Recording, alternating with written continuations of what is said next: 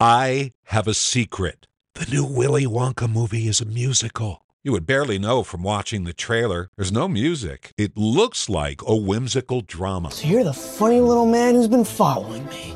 Funny little man. How dare you? I will have you know that I am a perfectly respectable size for an Oompa Loompa. An Oompa what now? In fact, in Loompa I am regarded as something of a whopper. Hugh Grant plays the Oompa Loompa to perfection, but I'm telling you, though you don't get a clue watching the trailer, it's a musical. Oompa Loompa Doompa-dee-doo.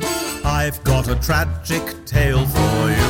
Supposedly, the movie industry thinks that we all hate musicals, and so with their twisted logic, they create movie musicals and hide the fact that there's music. Well, I'm blowing their cover. It's a musical. The soundtrack will feel very familiar. Come with me, and you'll be in a world of pure imagination. And this song makes me want to see the movie more. Now, I know some musicals leave you rolling your eyes when they suddenly bust out in song, but Willy Wonka?